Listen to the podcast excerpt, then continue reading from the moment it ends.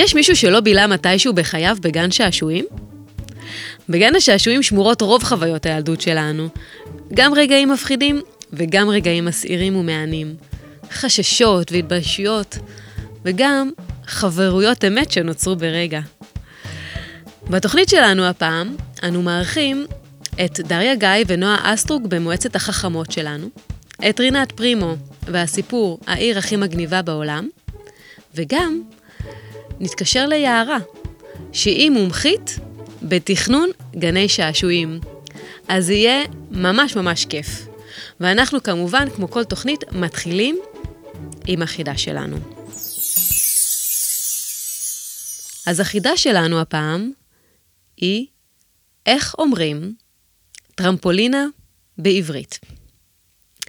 האמת שהתשובה נמצאת אה, ממש בתוך אה, גיליון גן שעשועים שלכם, אז, אה, אבל אל תרוצו להסתכל, תחכו איתנו עד סוף התוכנית ותגלו את התשובה. אדם צעיר. היום במועצת החכמות שלנו נמצאות איתנו נועה אסטרוג ודריה גיא, שלום, מה שלומכן, חמודות? בסדר. בסדר. בואו uh, תספרו לי קצת עליכן, בנות כמה אתן, מאיפה אתן, ואיזה מתקן אתן הכי אוהבות בגן השעשועים. אני אתחיל? כן, נועה.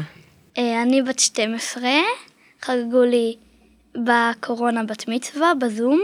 מזל טוב, עוד מעט תספרי לנו על זה קצת. כן, ואני גרה בנס ציונה, והמתקן שאני הכי אוהבת זה נדנדה, כי אני מאוד אוהבת לשיר, ואני בחוג שירה עם כל הבנות בכיתה שלי, כל מי שרוצה. ואז כשאני, כשאנחנו תמיד הולכים להפסקות בגן שעשועים, אז אני על הנדנדה, וזה נשאר על הנדנדה, מה את שרה? או שאני מחרבשת, או שירים שאני מכירה, או שירים שהמצאתי. ועל כן. הנדנדה את אה, תמיד תשירי. כן. אוקיי. לא, לא, מב- גם אם אני על הנדנדה, אני פשוט מתנדדת ולא מתביישת לשיר. מהמם. ודריה? בת כמה את? איזה- אני בת? שמונה. ו... והמתקן האהוב עליי, אני לא כל כך יודעת. אני חושבת שגם נדנדה, כי רוב הפעמים גם כשאני הולכת לגן שעשועים, אני נדנדה. כל הזמן, כאילו, זה המתקן היחיד שאני עליו. בעצם זה המתקן שאין לו גיל, נכון? כן. תמיד אפשר לעלות עליו, זה לא, אין הגבלה. גם, גם מתקנים אחרים, אבל זה כאילו הכי כיפי להתנדד, כאילו, ו... ולהתנתק מהקרקע. תגידו, ואיזה מתקן אתן לא אוהבות? אני לא חושבת שיש לי. באמת? תמיד כאילו- אהבת את כל, ה... את כל המתקנים? לא היה משהו זה לא שהפחיד אותך? שאני נהנית מלהיכנס, לעלות על סולם ולהיכנס לתוך עיגול כזה.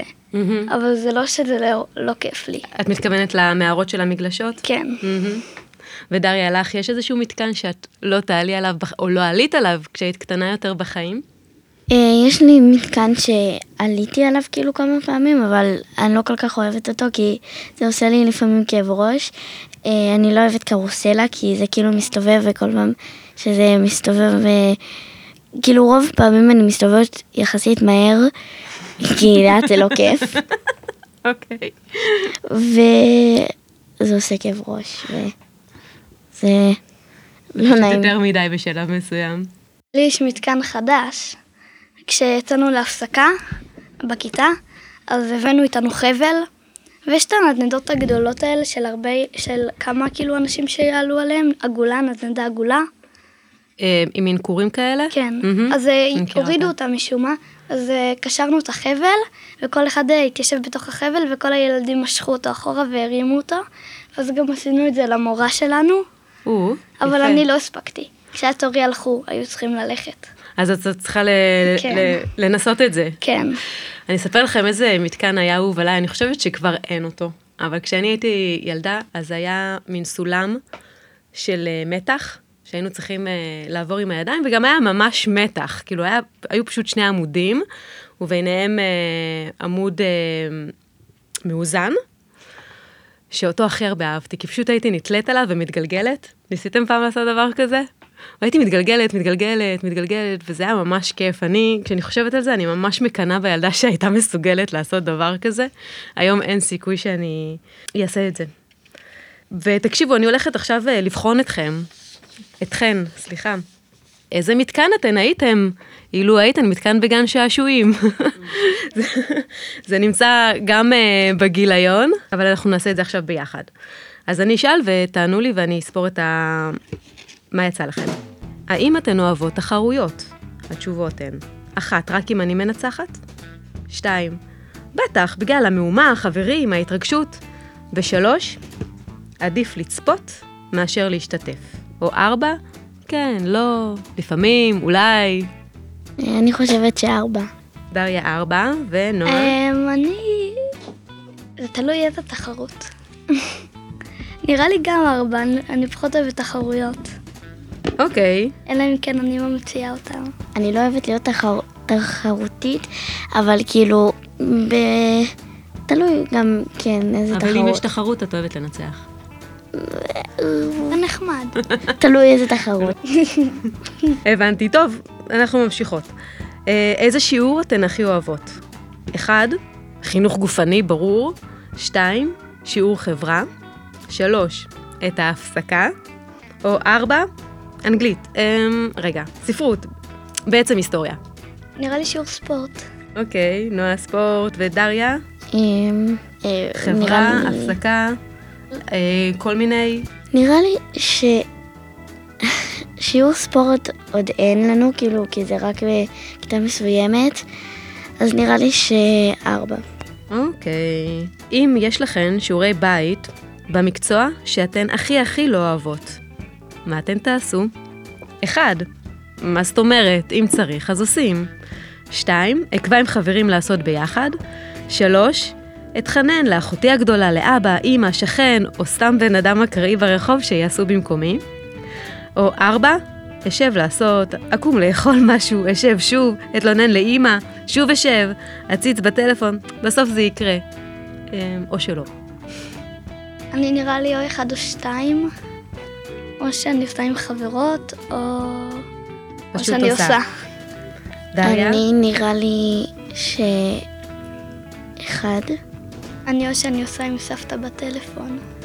איזה ספורט אתן מעדיפות? 1. ריצה, שחייה, טיפוס הרים, אופניים. 2. כדורגל, כדורסל, כדורעף.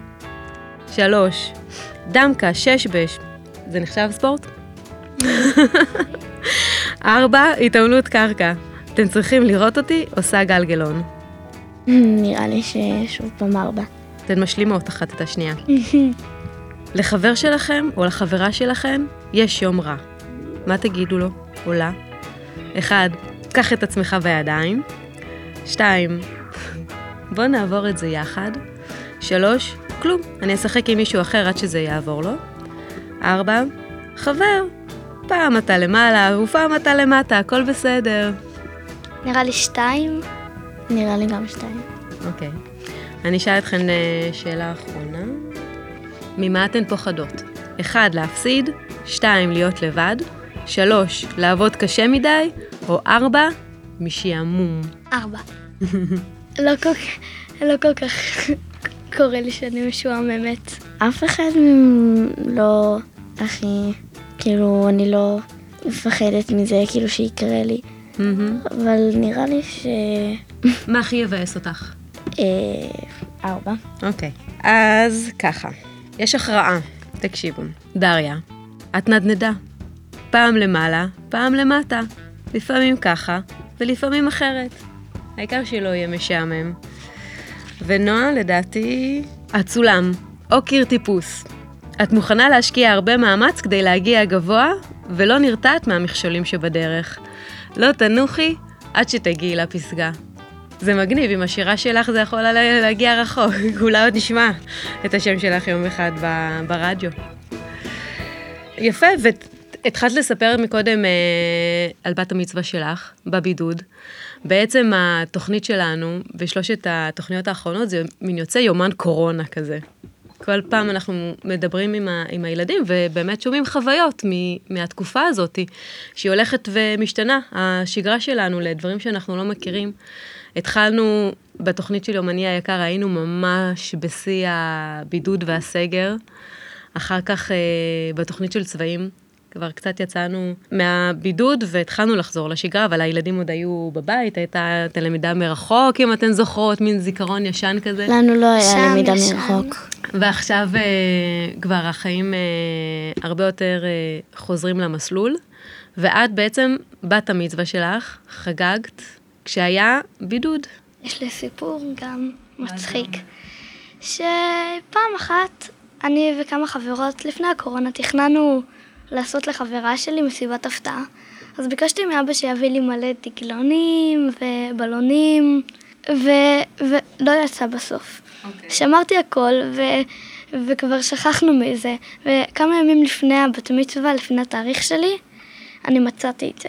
ואז קבעתי עם אח שלי, עומר, שבבוקר, תמיד, תמיד ההורים שלנו אומרים שיש פיית בלונים, שמביאה את הבלונים בימי הולדת. אז אני ועומר תלינו, כשהם ישנו, את כל הבלונים שמה, מהמסיבת הפתעה והדגלונים, ואז כשהם התעוררו, הם, הם ראו את זה, וזה לא מה שפיית הבלונים שמה, זה עוד דברים. ואז כששאלו אותנו מה זה, אמרנו שזה פיית הבלונים. אוקיי. כנראה. ובכל מקרה, כשהתעוררתי, אני ראיתי שכל הבית פתקים של מזל טוב, ובת מצווה שמחה, וברכות. ואז אמא אמרה לי שסבתא רוצה להגיד לי מזל טוב בזום. מהמם. עליתי למעלה, למחשב, פתאום אמא הושיבה אותי וראיתי את כל הכיתה שלי בזום, צועקת לי, מזל טוב! אה, איזה חמודים. ואז היה ברכות ומצגת שעשו לי. כן, והתרגשתי, כן, וזה שימח אותך? כן. בהתחלה כשהבנת שבעצם את הולכת אה, לחגוג את, את יום ההולדת שלך, את בת המצווה בבידוד, איך, זה הציב אותך או ש... כן, זה קצת התבאסתי, אבל זה לא, לא ביטלנו את המסיבה. יש לה כבר תאריך עדיין. אה, אוקיי, כלומר, את, לא הייתם צריכים לבטל את האירוע? לא. אוקיי. הוא, הוא חודש הבא. וחברה שלי, שיש לה בת מצווה אחריי, בכוונה שמה את התאריך של המסיבה שלה אחרי שלי, כדי שלא יחגגו לפניי. אוקיי. אבל אז, החברה האחרת שיש לה בת מצווה, עשתה לפניה, שהיא אחריה. הבנתי. אני, אני, אני, אני חושבת, מה שנקרא, אם היו שואלים אותי איזה מתקן את עכשיו, הייתי אומרת סחרחרה. אבל אה, בסדר, תקשיבי, העיקר שיחגגו לכולם, והעיקר שהצלחת לשמוח ביום ההולדת שלך, אה, ושלא התבאסת. ואני רק אה, אספר ש, שגם אנחנו, באדם צעיר, שמענו שחגגת בבידוד, ובעצם הבאנו אותך אה, לכאן גם כדי אה, להגיד לך מזל טוב. תודה. וכל הכבוד שהחזקת מעמד ולא התבאסת, למרות שזה עלול היה להיות מבאס. ו... ולהגיד לך מזל טוב. תודה. אני הייתי נורא מתבאסת מזה. כן. אז מזל שזה לא קרה לך. תאריך שאמרו. שיש סגר, כאילו ביום הזה, ואני נשארתי בבית עם, סב... עם אבא שלי, ו... וכאילו הוא אמר לי ש... שיש אה, פתאום סגר, אז אני כאילו התחלתי מה זה להתבאס, והתחלתי לבכות כאילו, אה, כאילו מה, אין בית ספר וזה, כי... וכאילו, זה לא, לא, גם אני לא שמחתי. ביאס ממש, כאילו, בטח. שאין בית ספר. אבל איך בסוף אה, עברה עליכן התקופה? בגעגועים לבית ספר. מה? בגעגועים לבית ספר. כאילו, היה... היו קטעים שהרגשתי כאילו שאני הולכת לשכוח איך הבית ספר נראה, ו... ו... לי היו חלקים שמאוד התקרבתי לאח שלי, ושמאוד התעצבנתי עליו. אוקיי. תגידו, ומה יהיה אם אה, פתאום אה, יודיעו ששוב סוגרים את בית הספר? אתן כבר, אתן חושבות שכבר אה, יהיה לכם יותר קל להתמודד עם... אולי, מין בידוד, בידודון כזה? אולי, אבל זה יהיה מבאס. זה תלוי לכמה זמן. פעם קודמת כאילו זה היה ליחסית הרבה זמן, אז כן. זה תלוי לכמה זמן. כאילו לא בטוח שאם פתאום יהיה אז לאותו אה, זמן שהיה פעם קודמת. למרות שכבר בטח יש לכם קצת יותר אה, כלים, אתן יודעות מה לעשות פתאום כשיש מלא אני זמן הפכתי פנוי, להיות נכון? הטבחית של הקורונה. מה מאכל הבית שלך? כל בוקר הייתי קמה עם האח הבינוני שלי, מכינה ארוחת בוקר או חביתות או שייק. הרוב אני הכנתי, כאילו בהתחלה גם הוא הכין אותי, אבל אז אני הייתי לבד, הרוב מכינה להם חביתות, ואז היינו שואבים ביחד את הבית, וואלה. אבל לאט לאט, שווה. לאט לאט, שווה. לאט לאט אה, נמאס לנו מלשאוב את הבית. אז התחלתם לפזר אבק? לא, דריה, ואת אה, פיתחת אה, תחביב חדש? אה, בסגר הייתי ב... היה לי מין שיעור כזה של אומנות, שבעצם יש מורה שהיא מורה, סוג של מורה בבית ספר, וכאילו כל אחד היה מכין משהו, מצייר, עושה ציור, מצייר, כל, מכל חומר שיש לו בבית. גם היה לנו כל ימי חמישי, כאילו זה רק התחיל, זה היה כבר, זה היה שכבר התחילו לצאת, להיות עם חברים. היה לנו כל ימי חמישי שיעור עם ה... בזום עם המורות למלאכה. כיף. אה, בנות יקרות, מועצת החכמות שלנו, הפעם היינו רק אה, חכמות. אה, אני רוצה ממש להודות לכן שהגעתם לכאן. אנחנו עוד נשתמע ונתראה בטח.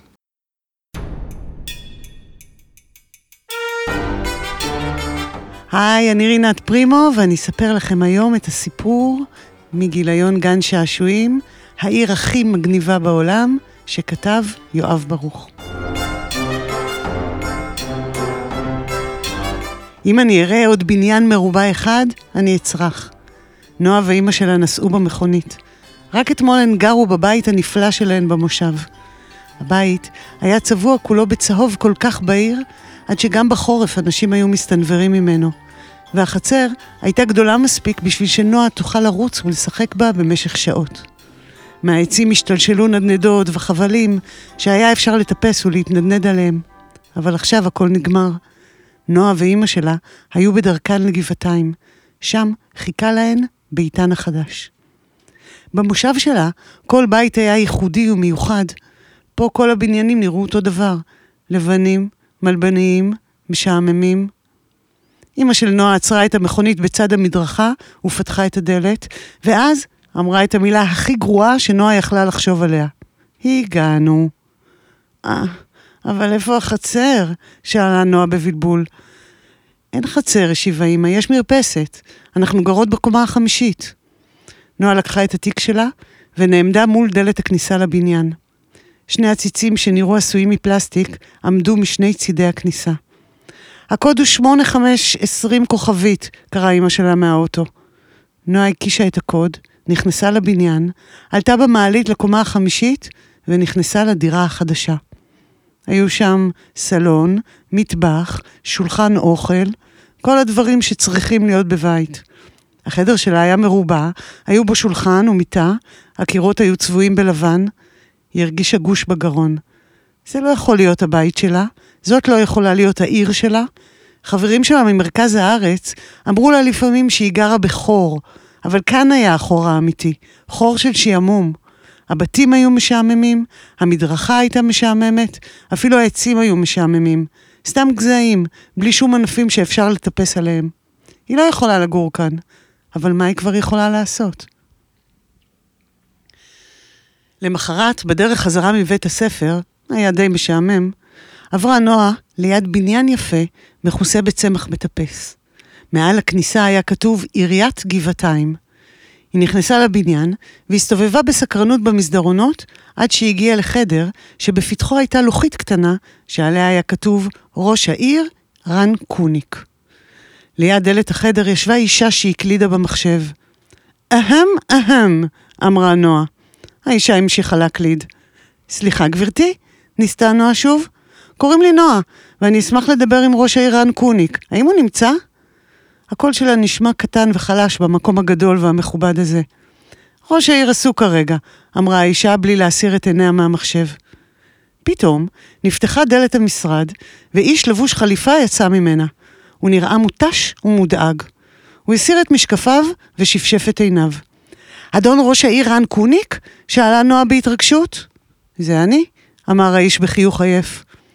כמו שאמרתי, אמרה האישה שמאחורי הדלפק, ראש העיר לא יכול להתפנות כרגע ל... אדון ראש העיר רן קוניק, זה עניין חשוב מאוד וגם דחוף, קטעה אותה נועה. שקט השתרר בבניין. זה המשרד שלי, אמר ראש העיר והצביע על הדלת. למה שלא ניכנס ותסבירי לי מה העניין החשוב הזה? אדון ראש העיר רן קוניק, פתחה נועה כשהתיישבו משני צידי השולחן הגדול. רן זה בסדר, אמר ראש העיר. אדון ראש העיר רן, תקנה נועה והוא חייך. עברתי לגור בעיר שלך אתמול, ולא יכולתי שלא לשים לב ש... טוב, העיר שלך קצת משעממת. כל האבנים במדרכה נראות אותו דבר. לכל העצים ברחוב חתכו את הענפים שאפשר לטפס עליהם. כמעט נרדמתי כשהלכתי היום בבוקר לבית הספר. אני חושבת שצריך להיות קצת יותר כיף בעיר הזאת. כיף? ראש העיר נראה קצת מבולבל. גבעתיים היא עיר נהדרת. יש בעיר הרבה גני שעשועים, עם מגלשות וסולמות. אנחנו עושים המון אירועים. התושבים מאוד מרוצים. האם ידעת שאנחנו במקום הראשון בארץ בסקרי שביעות רצון בקרב התושבים? נועה נאנחה. רן, אני מקווה שאתה יודע שאני לא מזלזלת בך או בעיר שלך. אני לא יודעת מה זה בדיוק שביעות רצון, אבל אני יודעת מה זה כיף. אולי יש לך כאן נייר ועיפרון, אני אנסה להסביר. במשך שעה וחצי ישבו נועה ורן ותכננו ושרטטו. מדי פעם הוא אמר, אבל הביטוח, או זה בחיים לא יעבור בוועדה. אבל נועה הזכירה לו שוועדות וביטוח זה משעמם. הם כאן בשביל הכיף. להפוך עיר משעממת לעיר כיפית זה לא דבר פשוט. במשך חצי שנה התושבים התלוננו שנמאס להם מהשיפוצים, שאי אפשר ללכת במדרכות בגלל הטרקטורים והבנייה. אבל נועה הגיעה לביקורים בבניין העירייה, והזכירה לאדון ראש העיר שגם אם קצת קשה עכשיו, יש להם מטרה חשובה. ואז הגיע היום שבו נגמרו השיפוצים. נועה התעוררה בהתרגשות ואכלה ארוחת בוקר זריזה לפני היציאה לבית הספר. היא ניגשה אל מרפסת הדירה ונכנסה למגלשה שהורידה אותה מהקומה החמישית עד לרחוב. זה היה מגניב. היא הציצה אל הבניין שבו גרה. הוא היה צבוע בתכלת זרועה בעננים לבנים. על הבניין הסמוך הייתה מצוירת קשת צבעונית. במקום מדרכות אבן, נמתחו לאורך הרחובות יריעות של טרמפולינה. נועה הצטרפה לילדים שקיפצו עליהם בדרך לבית הספר. מדי פעם הגיעו ילדים חדשים, וגם מבוגרים, בגלישה ממרפסות הבתים שלהם. צהלות שמחה וקריאות התפעלות נשמעו כשראו שמן העצים משתלשלים חבלים עבים לטיפוס ולהתנדנדות. היו עצים עם סולמות תלויים מהם, או גשרי חבלים מתנדנדים שחיברו ביניהם, ועל אחת הצמרות ראתה נועה בית עץ גדול. בדרך חזרה מבית הספר היא תטפס אליו ותחקור אותו. בכל רחוב ובכל פינה חיכתה הפתעה חדשה. מנהרות ענק מצינורות שהיה אפשר לסובב אותם מבפנים. רשתות ענק שנפרסו בין הבניינים ממעל, שעליהן רצו, קפצו וזחלו ילדים ואנשים בדרך לבית הספר ולעבודה. אבני מדרכה שהשפריצו זרם מים עליז ברגע שדרכו עליהן. קירות טיפוס על בניינים וחנויות. נועה ירדה לרגע מהטרמפולינה והתיישבה על ספסל. מכל פינה בעיר שמעה צחוקים וקריאות התרגשות. הספסל שעליו ישבה התחיל לנדנד אותה בתנועות גדולות. היא גרה בעיר הכי מגניבה בעולם.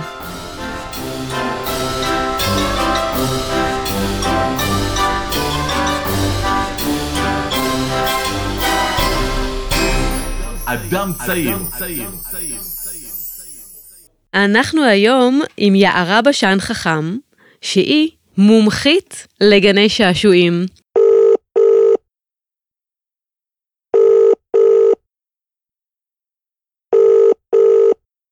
יערה, אהלן, את בעצם מתכננת גני שעשועים, נכון? נכון. אז בואי תספרי קצת על המקצוע שהוא בין המגניבים נראה לי ששמעתי עליהם. אה, נכון, זה באמת אה, כיף, קודם כל שאפשר לקחת את הילדים לעבודה. עושים, אה, עושים ניסויים איתם,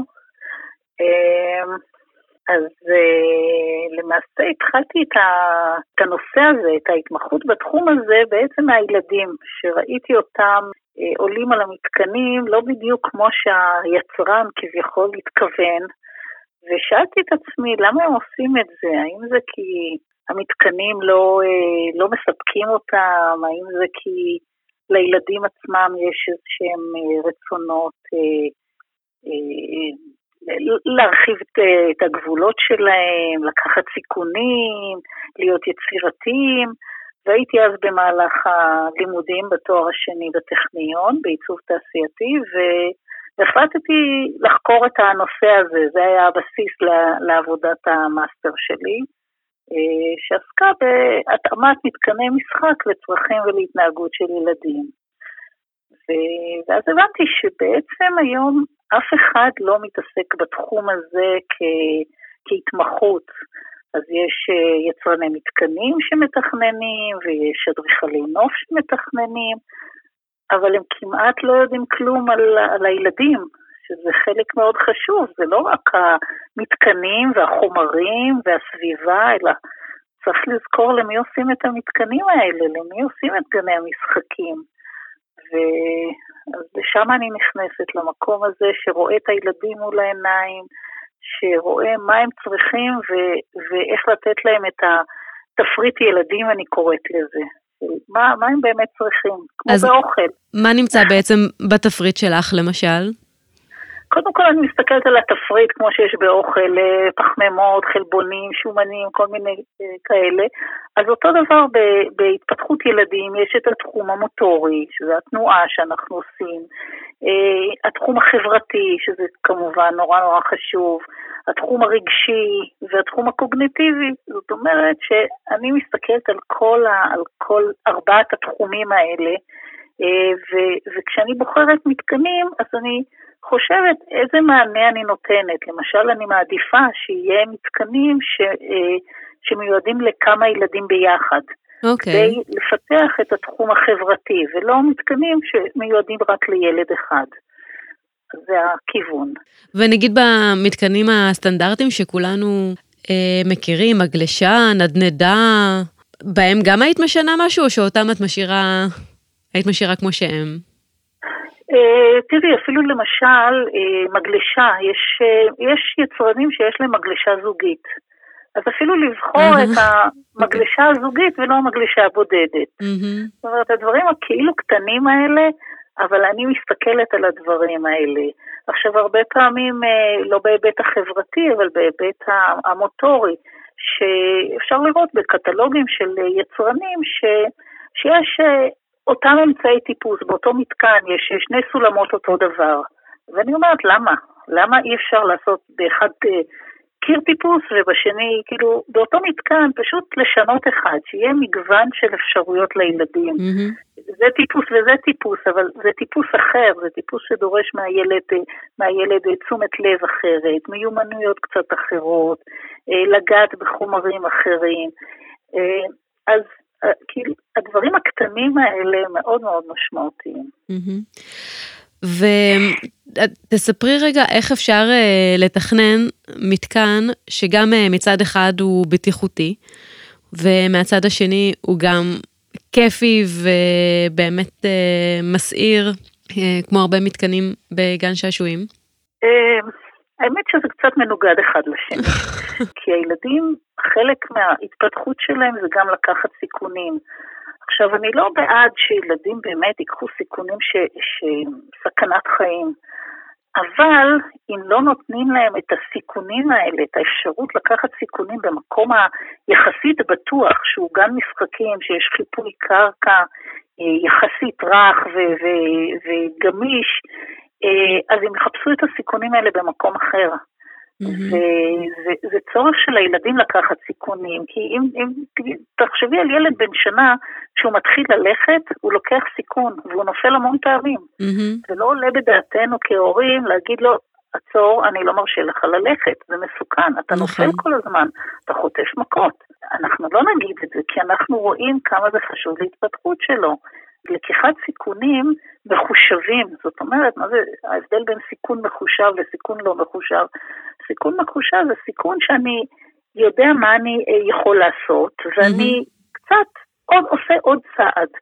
אז לא תמיד, לא תמיד הצעד הזה עובד, אבל בדרך כלל ילדים יודעים מה היכולות שלהם.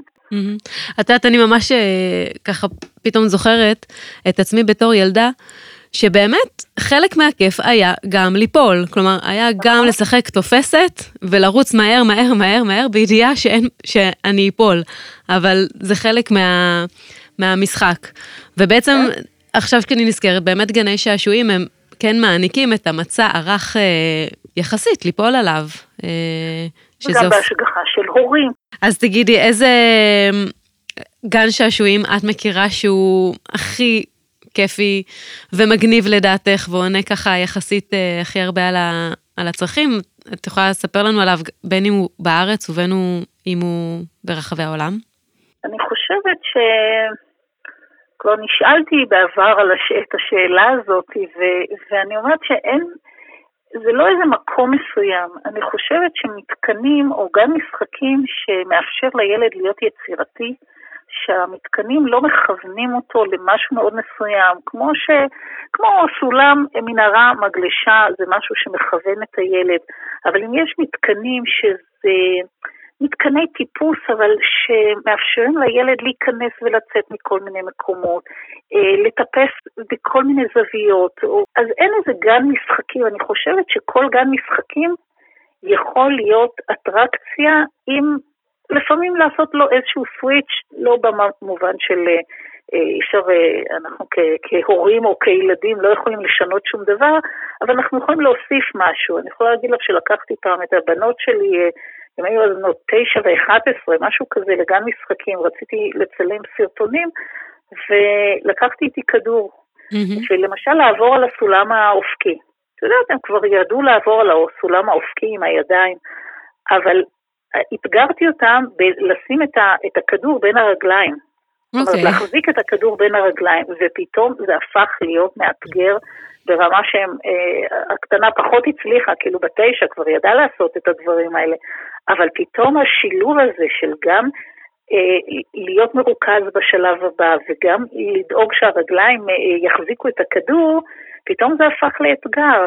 או עם הכדור עשינו כל מיני מסירות, שתי הבנות מסרו זו לזאת הכדור, שאחת הייתה על, על קורת שיווי משקל והייתה צריכה ללכת תוך כדי אה, התמסרות, או, או לזרוק בין, ה, בין החבלים של הנדנדה את הכדור ולהצליח אה, לקלוע ביניהם. פתאום אלמנט נוסף שאפשר אה, אה, לשדרג את הפעילות, או ליצור מסלול תנועה, שההורה יכול להמשיך לשבת ב... על הספסל ויש לכל אחד את הסטופר בטלפון ויכול לאתגר את, ה, את הילד ב... אה, תעלה, תעלה על המגלשה עד למעלה ואז אה, תרד בסולם, דווקא לעשות את המסלול ההפוך מהמקובל, ואז תסתובב שלוש פעמים מסביב לקרוסלה, לא בתוך הקרוסלה. ו, ותרוץ אליי, אה, או תעשה משהו בעיניים עצומות, או תלך לאחור, או אה, פתאום, קודם כל לעשות את המסלול הזה כמה פעמים ולמדוד זמן. פתאום זה הופך להרפתקה, אם יש שני ילדים יכולים להתחרות ביניהם, פתאום לראות את גן המשחקים לא רק כמתקנים, אלא כמרחב, כמקום שאפשר אה, להסתובב מסביב, ואפשר לעשות המון המון דברים. ו... Mm-hmm.